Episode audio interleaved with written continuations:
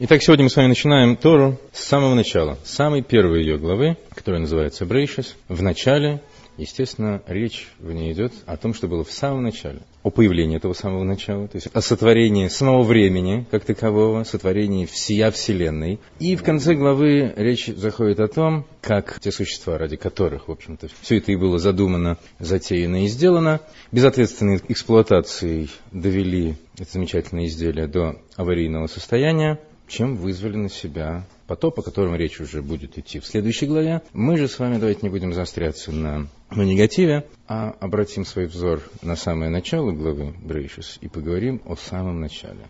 Что было в начале всего? В начале сотворения. Итак, первое повествование Торы рассказывает нам о сотворении Вселенной. Процесс этот занял у Всевышнего не слишком много времени, на первый взгляд, по крайней мере всего неделю. С другой стороны, можно было бы задать вопрос, чего Творцу нужно было столько, так сказать, столько возиться над созданием Вселенной, аж семь дней. То есть можно по-разному посмотреть на этот вопрос.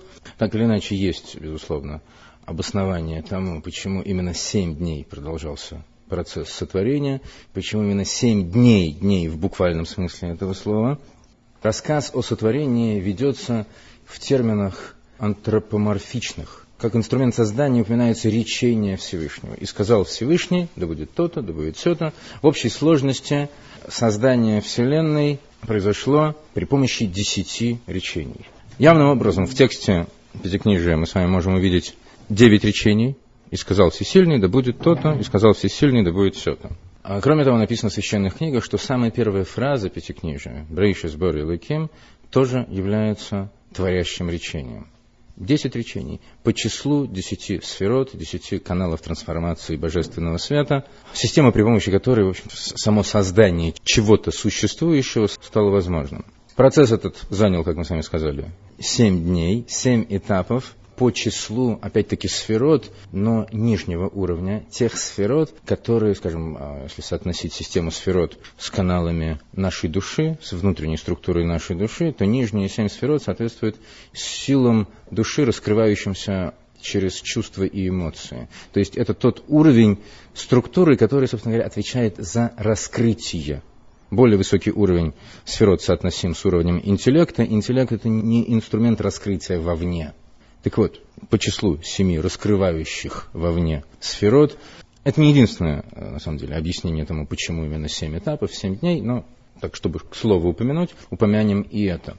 Так вот, самое первое речение, упоминающееся в Торе, «И сказал Всесильный, да будет свет». Брейши сборы Лукима, Зашимаем, Везаорец, вначале сотворил Всесильный э, небо и землю, так зачастую переводится первая фраза Пятикнижия. Такой перевод не совсем корректен с точки зрения грамматики, потому что слово «брейшис» в начале, а, в общем, правильно перевести в начале, но в начале, которое пишется не слитно, а раздельно. Разница между слитным и раздельным написанием слова в начале, и то и другое может быть правильным, корректным, но если мы пишем это раздельно, то в начале, начале чего? Этот смысл этого слова указывает на то, что переводить фразу нужно не вначале сотворил всесильный небо и землю, а в начале сотворения всесильным неба и земли, или небесного и земного, всех духовных миров и этого материального мира, когда земное было таким-то и сяким-то, сказал всесильный, да будет свет. То есть смысл этой фразы заключается в том, что в начале всего произошло сотворение света. До сформирования не то что этого материального мира как такового, еще и в предшествовавших ему духовных миров, и уж тем более до создания нашей Земли и до образования суши, растений, светил вокруг нашей планеты. Знаете, я перечисляю, иду как бы по порядку далее звучащих речений. Да соберутся воды воедино, да появится суша, да произрастит суша растения и прочее, и прочее еще до всего этого прозвучало речение «да будет свет». Такая вот логика повествования напрашивается на некоторый, ну, некий интерес, некоторое недоумение может вызвать. Что такое свет? Для чего нужен свет? Чтобы видеть. Вот хорошее. Для, кому для фотосинтеза, а кому чтобы видеть. Когда темно, ничего не видно. Хоть глаз кали. Спрашивается, зачем нужно было включать свет, до того, как э, появилось вообще на сцене что-то, что, что нужно освещать. Раз мы упомянули сцену. Вот перед тем, как на сцене зажигает свет, Ее сначала готовят к спектаклю, только потом открывают занавес, включают освещение. Здесь еще нет ничего, что можно было рассмотреть, не говоря уже о том, что нет еще никого, кто мог бы это рассмотреть. Всевышний на тебе включает свет. Какая идея в связи с этим напрашивается? Наверное, или скажем так, в стиле экзаменационного билета в мои э, сформулированный вопрос, не напрашивается ли идея о том, что речь идет не об оптическом свете, не о физическом свете, в обычном понимании. Не напрашивается?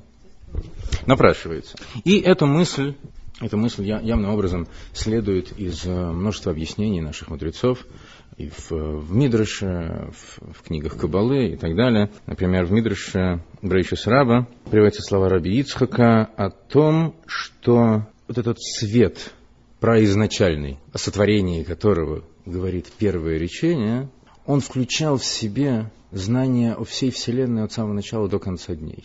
И поскольку в нем было видно, я примерно перевожу написанное там, и деяния поколения наше, когда впервые возникло идолопоклонство, и деяния поколения потопа, полностью развращенного, и так далее, и так далее, Всевышний, видя, что существа, ради которых, в общем-то, это творится, видя, что они будут недостойны этого света, скрыл этот свет, спрятал этот свет. Для чего спрятал, задается вопрос? Скрыл для праведных в грядущем мире. Вот такая вот история с этим изначальным светом. В одной из древнейших книг Кабалы, Сефера Бегир, написано об этом свете следующее. Написано, что этот свет был такой интенсивности, такой мощи, такой энергии, что никакое творение не в состоянии было бы его выдержать. Поэтому, опять-таки, Всевышний скрыл его для праведных в грядущем мире. Опять-таки, мотив сокрытия немножко иной в Сефер Бегир, не совсем так, как в Мидраше, хотя можно, на самом деле, путем системы уравнений свести одно к другому. В одном месте сказано о недостойности грешников, как-то соприкасаться с этим светом. В Сефер Бегир говорится о том, что вообще творение не в состоянии было бы вынести свет такой силы и мощи. Но идея в том, что свет был сокрыт, но не навсегда, до поры до времени. Вот придет Машех, наступит грядущий мир, и тогда всем нам, к тому времени уже праведникам, этот свет достанется. Есть еще различные комментарии в отношении этого первичного света. Например, в, в комментарии Сфорна написано, что именно энергия этого света питала или сделала возможным изначальное сотворение, создание, задание существования без зерна и семени. Смотрите, существа, живые существа, а, растительные существа, созданные каждый в свой момент, были созданы изначально исключительно вот этой творящей силой, этого света, и затем они были наделены, им был придан некий механизм воспроизведения. Растения получили как бы это автоматически, животным сила репродуктивности была дана особым благословением. Так или иначе, изначальное возникновение было задано именно силой этого света. Можно было бы немножко поспекулировать и сказать тогда, о, ну раз так, так понятно, чего вы скрыли, просто уже не нужно. Эта энергия нужна была в самый первый изначальный момент, теперь она уже а, как бы теперь уже создан специальный механизм для воспроизведения, но этим идея этого света не исчерпывается. Опять-таки мы остаемся с неким вопросом, вдобавок к вопросу о том, зачем нужно было включать лампочку, когда еще нечего было освещать, ну, мы вроде бы, как сказать, можем несколько примирить свой разум с, с этим недоумением, сказать, что речь идет о свете не физическом, ну хорошо, а все равно зачем нужно тогда создание этого света в самом начале? Тем более, что сразу же по созданию его он Всевышним скрывается. Всевышний прячет его, скрывает до лучших времен, непонятно. Как, как бабушка, которая испечет вкуснейший торт и никому его не даст, скажет, до лучших времен. Зачем тогда нужно огород городить? Для чего нужно было вот это изначальное создание этого света, изначальное раскрытие этой бесконечной божественной силы? В качестве некоторого утешения мы можем заметить, привести э, комментарий Балшемтова по поводу этого света о том, что при том, что этот свет был скрыт до грядущих времен, до прихода Машиаха, тем не менее Всевышний не полностью скрыл этот свет – то есть он, скрыв его, не сделал его полностью для нас недоступным. Этот бесконечный свет, свет изначальный, Всевышний вместил в Тору. Всевышний вложил этот свет в слова Торы. О том, э, насколько это должно для нас звучать обнадеживающе, мы с вами еще чуть позже поговорим. То есть мы эту тему с вами несколько разовьем. Пока давайте вернемся к нашему основному вопросу. Для чего сотворение Вселенной начинается, или правильнее даже сказать, предваряется созданием света, света не в обычном смысле этого слова, у нас даже светила, которые, задачи которых, среди прочего, нести свет на Землю, а, создаются лишь в какой день? Четвертый. Так для чего нужно создание этого суперсвета, который к тому же тут же скрывается? Всевышний создал его, спрятал и теперь занимается обычным делом сотворения Вселенной. Чтобы понять это, или, или, скажем так, чтобы отчасти хотя бы понять это, давайте посмотрим на саму некоторую, скажем так, логику процесса сотворения, которую мы можем, можем понять из следующей э, метафоры, опять-таки из Мидраша. В, в Мидраше Брейшис Раба, и это цитируется опять же в книге Зогар, написано следующее, что подобно тому, как земной царь, приступая к строительству дворца, он, так сказать, не полагается на свое разумение, поскольку он, может, профессиональный царь, но не обязательно профессиональный архитектор, так он полагается на знания, опыт навыки архитектора, который в свою очередь, зодчий в свою очередь, пользуется планами, чертежами и, и, и прочими строительными документами. Подобно этому и Всевышний смотрел в Тору и, и творил Вселенную. То есть Тора является планом сотворения мироздания. Не только программой существования его, но и, по крайней мере, что для нас в первую очередь важно в данном контексте, планом создания всея Вселенной. Опять-таки, как, как воспринимать эту метафору? Нужно очень осторожно подходить к пониманию такого рода э, гипербол и, и притч. Речь идет не о том, что Всевышний, кумекая, как ему что-то создать, посмотрел, как там люди свои, свои замки создают. Совсем наоборот. речь идет о том, что Вселенная настолько гармонично Всевышним устроена, что одни и те же закономерности отображаются на различных ее уровнях.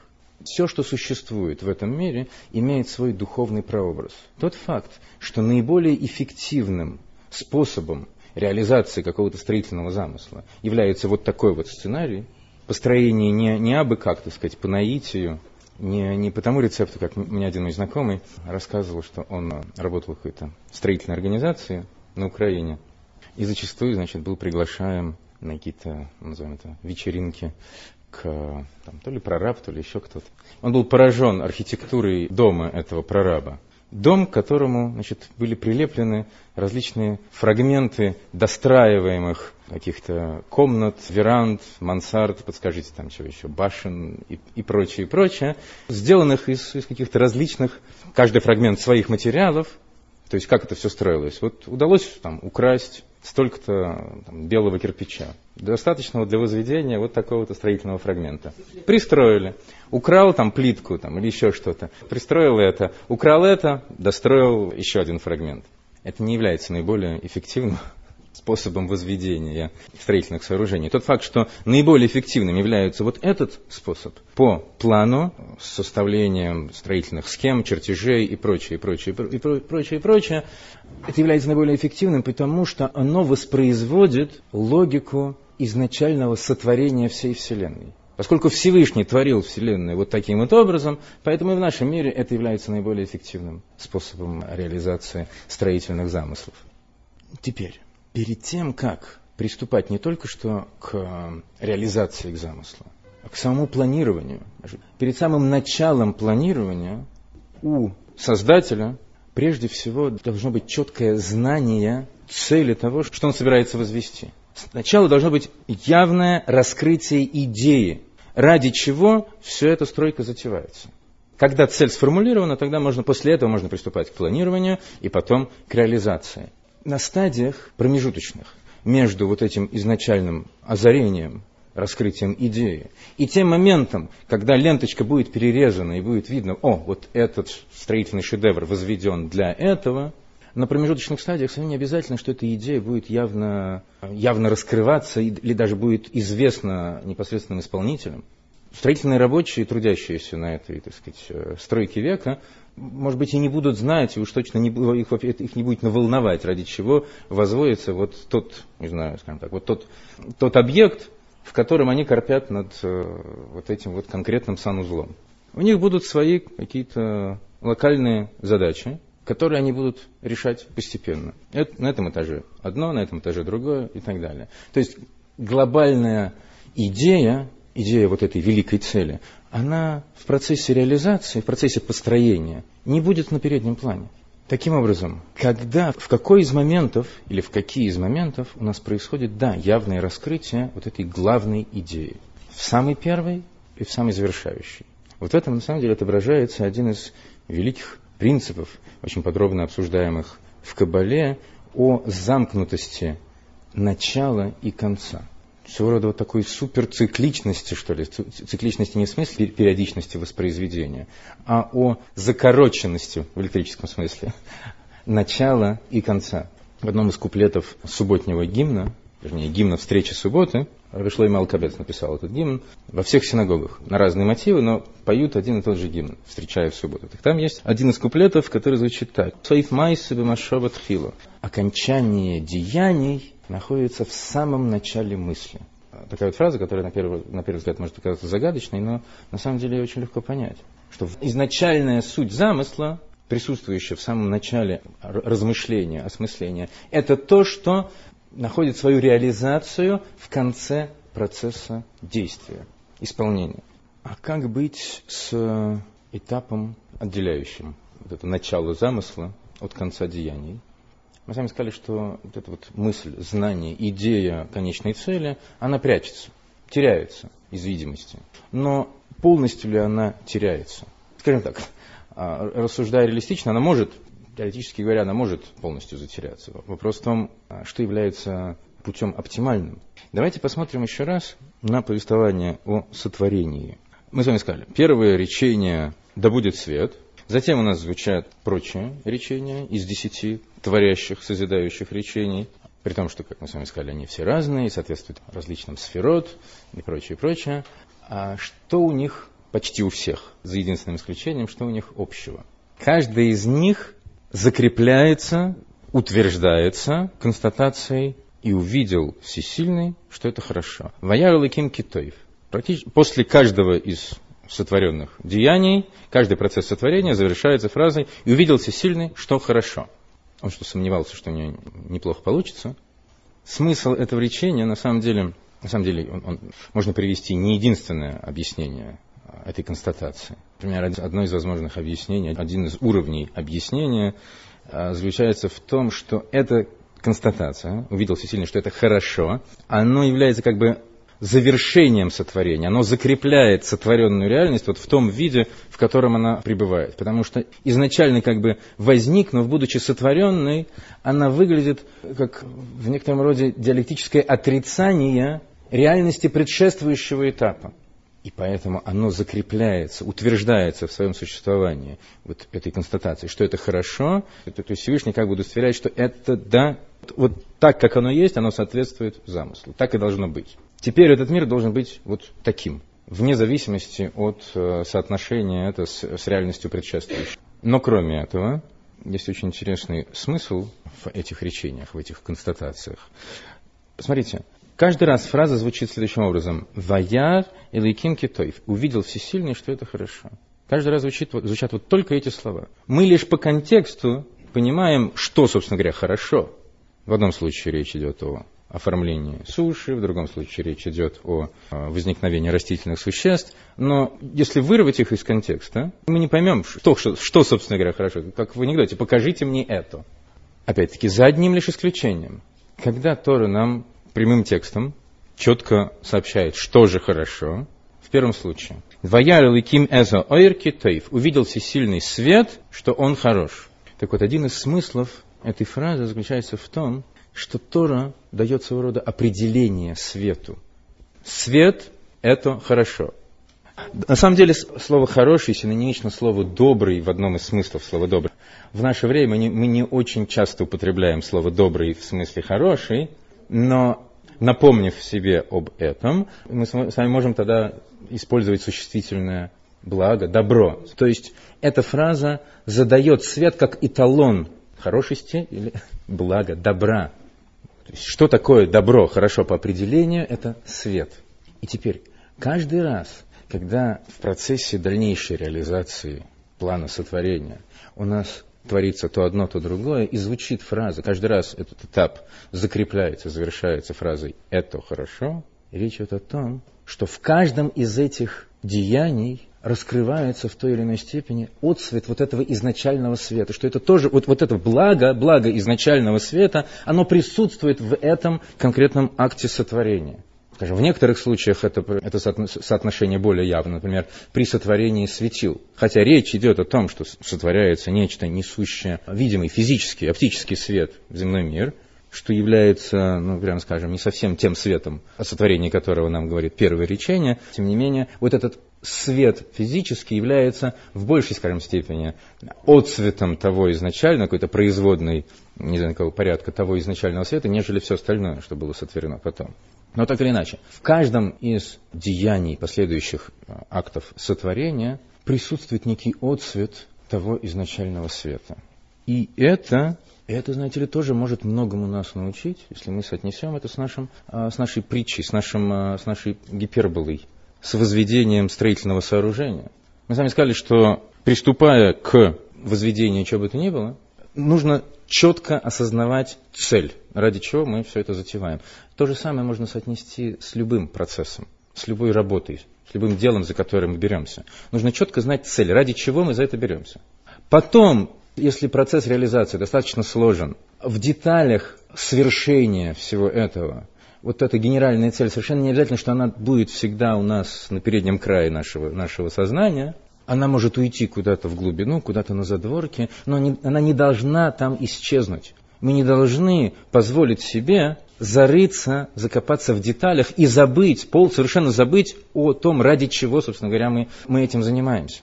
Скажем, если бригада строителей трудится над возведением жилища семейства Рабиновичей, уют, покой и удобство семейства Рабиновичей является генеральной целью этого строительства – и понятное дело, что любой, так сказать, из настоящих строителей по призванию, от маляра до сантехника, может увлечься своим делом и забыть о том, ради чего все это делается. Например, творческий сантехник может э, оплести все жилое пространство хитросплетением своих труб. Этого не должно произойти, потому что Потому что нельзя позволить себе зарыться, затеряться в деталях. Нужно, нужно чтобы в каждом, э, на каждом из этапов реализации замыслов всегда соотносить то, что мы делаем, с идеей вот этой самой э, генеральной цели. И чем бы мы на самом деле ни занимались, мы можем приложить эту логику к самым повседневным деяниям, за которые мы беремся.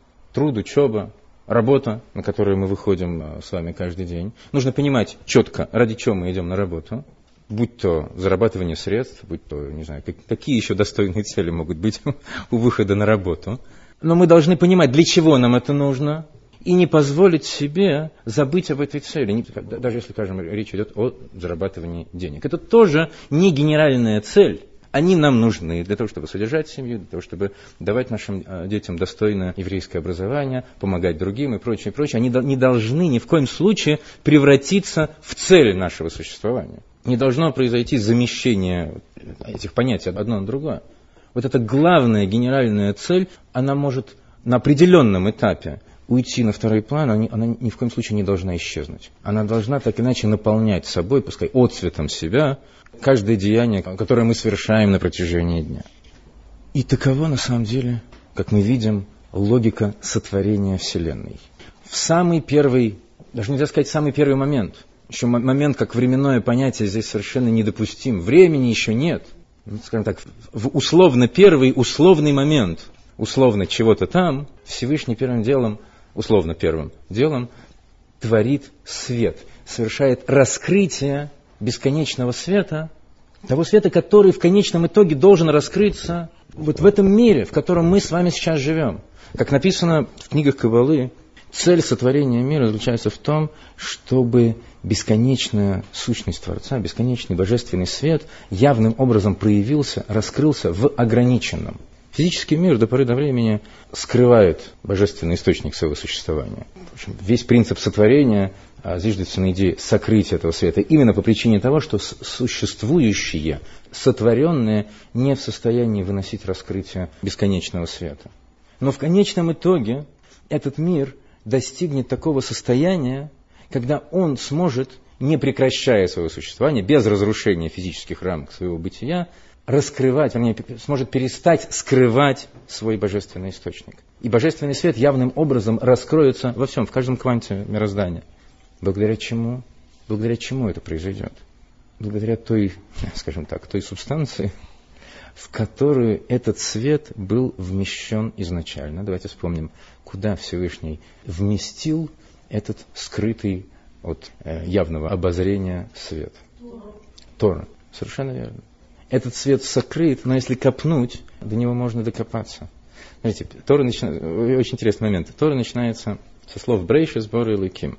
Эзашимаем, Эзоорец, вначале сотворил всесильный небо и землю. Ну, приблизительный перевод. Мы с вами его в самом начале подкорректировали. Но для нас сейчас перевод не важен. Последние буквы первых трех слов Торы – это буква Тав, буква Алев и буква Мем. Буквы, если их немножко переставить, образуют слово Эмес – истина.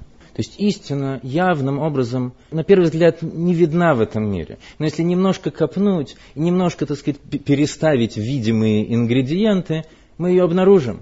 А если копнуть еще глубже, возьмите второе слово, второе слово заканчивается буквой алиф, следующее за ним слово заканчивается буквой мем, и следующее, четвертое слово заканчивается буквой тов – Алев, мемтов образует слово эмес, то, то же слово истина, уже не в искаженном порядке, а в прямом порядке. Копните еще глубже, и вы увидите истину явным образом. Вот это Тора.